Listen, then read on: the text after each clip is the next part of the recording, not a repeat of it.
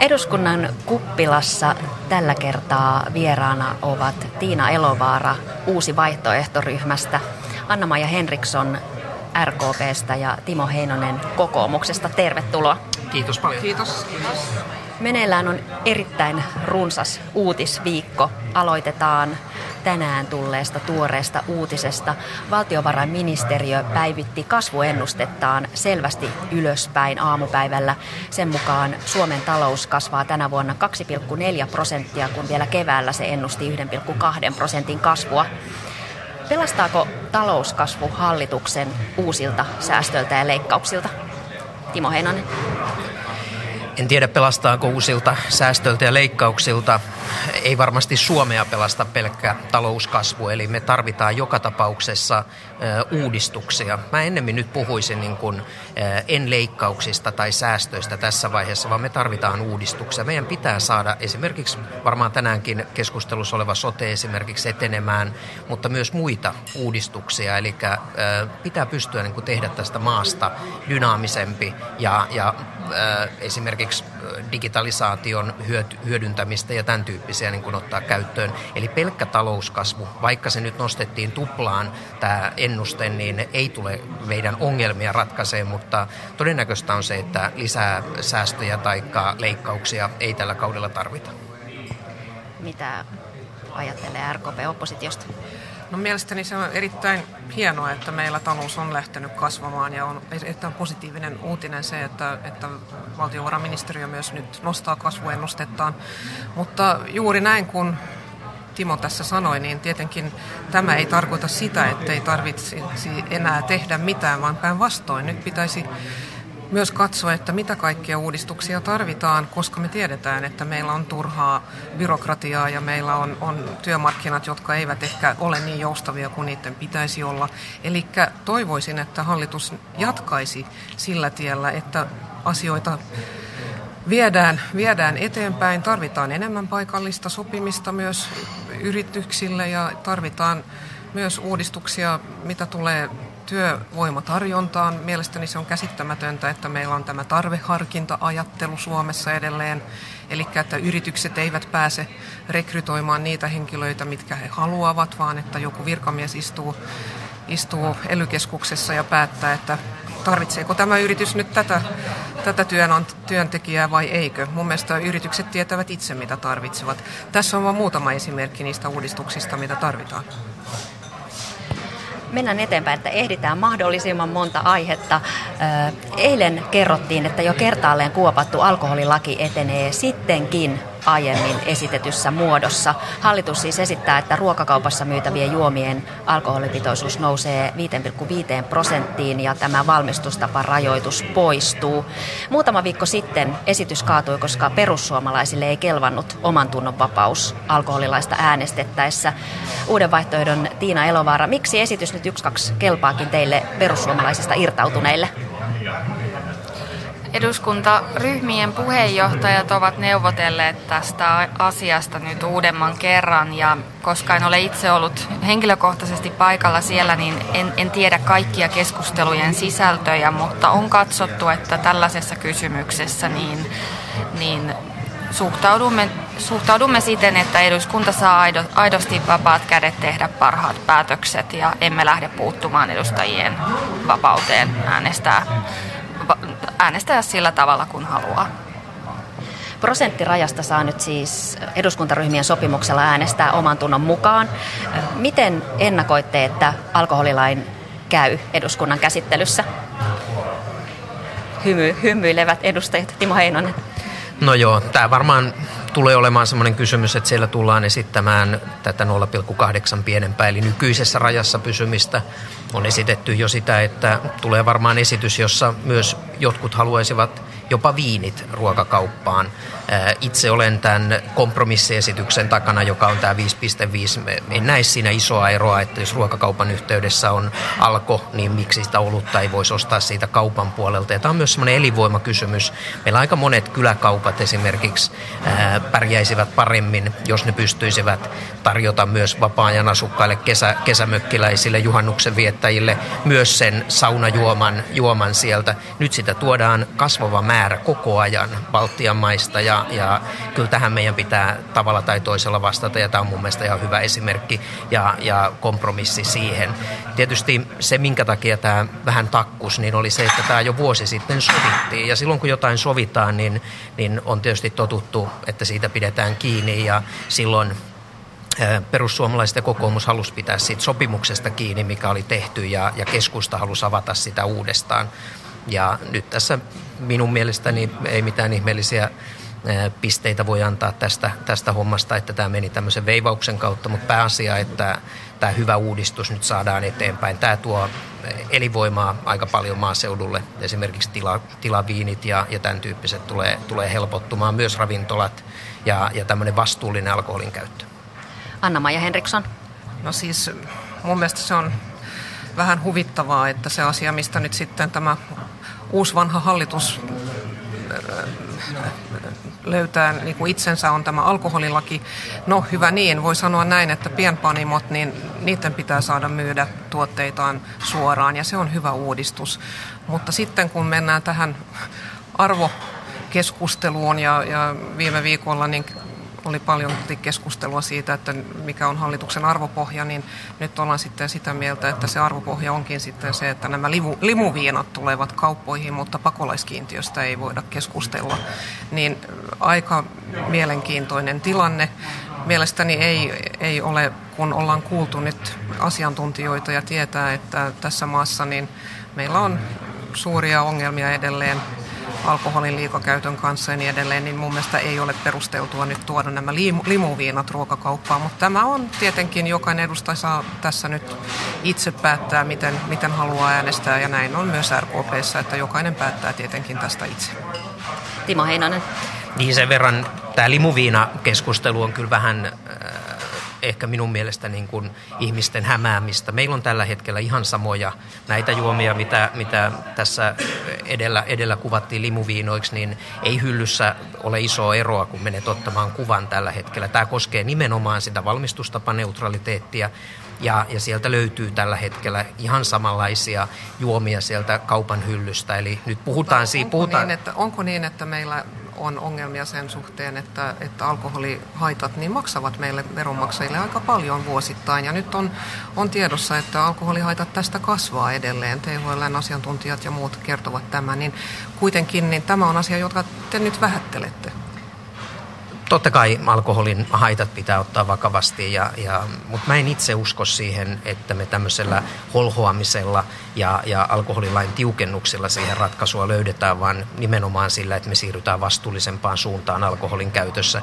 Nyt meille tuodaan valtavia määriä tuontijuomia, ja itse suosisin mieluummin sitä, että ostetaan se kaksi saunakaljaa sieltä tai lonkeroa sieltä lähikaupasta, ja mä uskon, että no, tämä tulee uudistaan. saa tänäkin päivänä, että Kyllä, ne juuri näitä samoja erinomaisesti ja mun mielestä se on toiminut erittäin hyvin. Et siis se pakottava tarve juuri nyt juuri tähän uudistukseen, niin sellaistahan ei ole olemassa, mutta sen sijaan pitäisi, pitäisi uudistaa työmarkkinoita ja pitäisi keskittyä näihin isoihin kysymyksiin.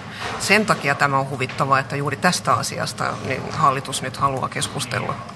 Keskitytään seuraavaksi pieneksi hetkeksi isoihin kysymyksiin, nimittäin soteen. Mediatietojen mukaan sote-valinnanvapausmalli on vastatuulessa perustuslakivaliokunnassa valiokunnan pitäisi tehdä linjauksiaan lähipäivinä ja ensi viikon perjantaina pitäisi olla lausunto valmis. Anna-Maija Henriksson, olet perustuslakivaliokunnan jäsen. Mitä soten etenemismahdollisuuksista voi kertoa nyt? No ei voi kertoa sen kummemmin, että perustuslakivaliokunta tekee valtavasti töitä. Me istuttiin viisi tuntia tänään, eilenkin neljä tuntia ja, ja tämä työ jatkuu ensi viikolla ja tavoitteena on se, että meillä olisi lausunto valmiina ensi perjantaina. Sitten nähdään, että mitä silloin on kerrottavaa. Tässä vaiheessa niin ei ole, ei ole niin kuin perustuslakivaliokunnan näkökulmasta oikeastaan mitään kerrottavaa, kun että töitä tehdään. RKP on aiemmin toukokuussa kommentoinut, että, että pidät hanketta suurena riskinä. No se on totta. Siis poliittisesti, jos, jos tuota, puhutaan tästä uudistuksesta ylipäänsä, niin pidän sitä suurena riskinottona, koska tässä puhutaan kuitenkin valtavasta, valtavasta uudistuksesta ja, ja monet asiantuntijat ovat, ovat kyllä sanoneet, että eivät usko siihen, että päästään tavoitteisiin eikä säästetä myöskään rahaa. Ja silloin tietenkin kysymys on se, että miksi tehtäisiin sellainen uudistus, joka ei, ei tuo tulosta niin kuin hallitus on, on toivonut, vaan on nähtävissä, että sellaista tulosta ei tule. Mutta tämä nyt ei ollut perustusoikeudellinen arviointi, saan, saan, saan lisätä sen tähän, vaan tämä oli poliittinen arviointi. Tiina Elovaara. Niin, tätä uudistusta on tehty kymmenkunta vuotta ja sillä alkaa olla siinä mielessä kiire, että tällä, tällä systeemillä emme tule tulevaisuudessa pärjäämään, mutta on tärkeää, että uudistus tehdään vastuullisesti ja on mielestäni erittäin hyvä asia, että perustuslaki valiokunta arvioi tämän kaikessa rauhassa ja käyttää kaiken tarvitsemansa ajan, sillä perustuslaki on se, joka sanoo viimeisen sanan ja sitä on meidän hallitus puolueiden kunnioitettava ja, ja sitten tulemme, tulemme tekemään tarvittaessa muutoksia, jos, jos niin on. Itse kyllä kannatan tätä valinnanvapautta, mutta siinä, siinä on omat puolensa, jotka pitää tarkastaa. Mutta kysymyshän on siis palvelutuottajien muutoksesta, että tämä pääpallo pysyy siis julkisella vallalla, eli, eli omistus ja ja vastuu pysyy julkisella vallalla. Timo Heinonen, kokoomus on sitoutunut laajaan valinnanvapauteen. Jos valinnanvapaus karjutuu tai mutkistuu, onko edessä uusi hallituskriisi?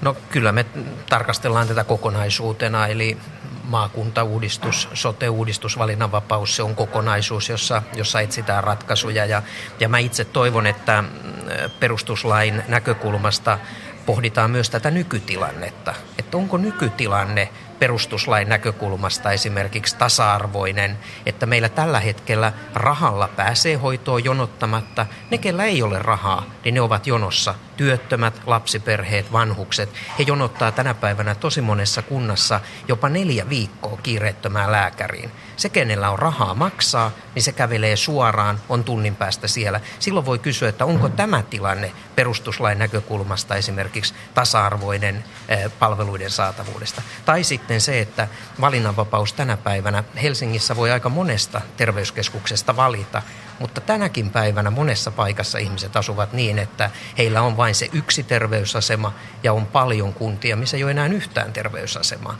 Ja näihin kysymyksiin pitäisi myös vastata niin kuin perustuslain näkökulmasta, että onko nykytilanne perustuslain, perustuslain näkökulmasta tasa-arvoinen, oikeudenmukainen. Minun mielestäni ei ole ja sen takia mä itse kannatan sote-uudistuksen eteenpäin viemistä. No, perustuslakivaliokunnan tehtävähän on arvioida niitä lakiesityksiä, jotka hallitus tuo perustuslakivaliokuntaan, ja, ja se on se prosessi, joka nyt on käynnissä. Tämän päivän järjestelmästä voi sanoa sen, että juu, totta kai meillä on sellainen tilanne nyt, että jotain pitää tehdä. Meillä on kuntia, jossa palvelut toimii hyvin ja meillä on kuntia, jossa eivät toimi. Meillä on suuria kuntia, jossa toimii huonosti, meillä on pieniä kuntia, jossa toimii hyvin. Eli monet asiantuntijathan ovat sanoneet aikaisemmin, että jos saataisiin lisää lääkäreitä meidän terveyskeskuksiin, niin silloin saataisiin myös paljon paljon aikaiseksi ja silloin tätä, tätä eriarvoistumista voitaisiin kitkeä. Mutta nyt palataan sitten ensi viikon loppupuolella siihen, että mitä perustuslakivaliokunta on mieltä. Se, että, että meillä on nyt tällainen uudistus käynnissä, niin se on se, mitä me arvioidaan, eikä mitään muuta. Näin sanoi Anna-Maja Henriksson RKPstä. Palataan vielä viime viikkoon ja ja tähänkin viikkoon hallituskriisin jälkimainingit käyvät täällä eduskunnassa edelleen. Toissapäivänä eduskunta kävi kiivaan keskustelun hallituksen kokoonpanon muuttumisesta ja eilen hallitus sai eduskunnan luottamuksen äänestyksessä.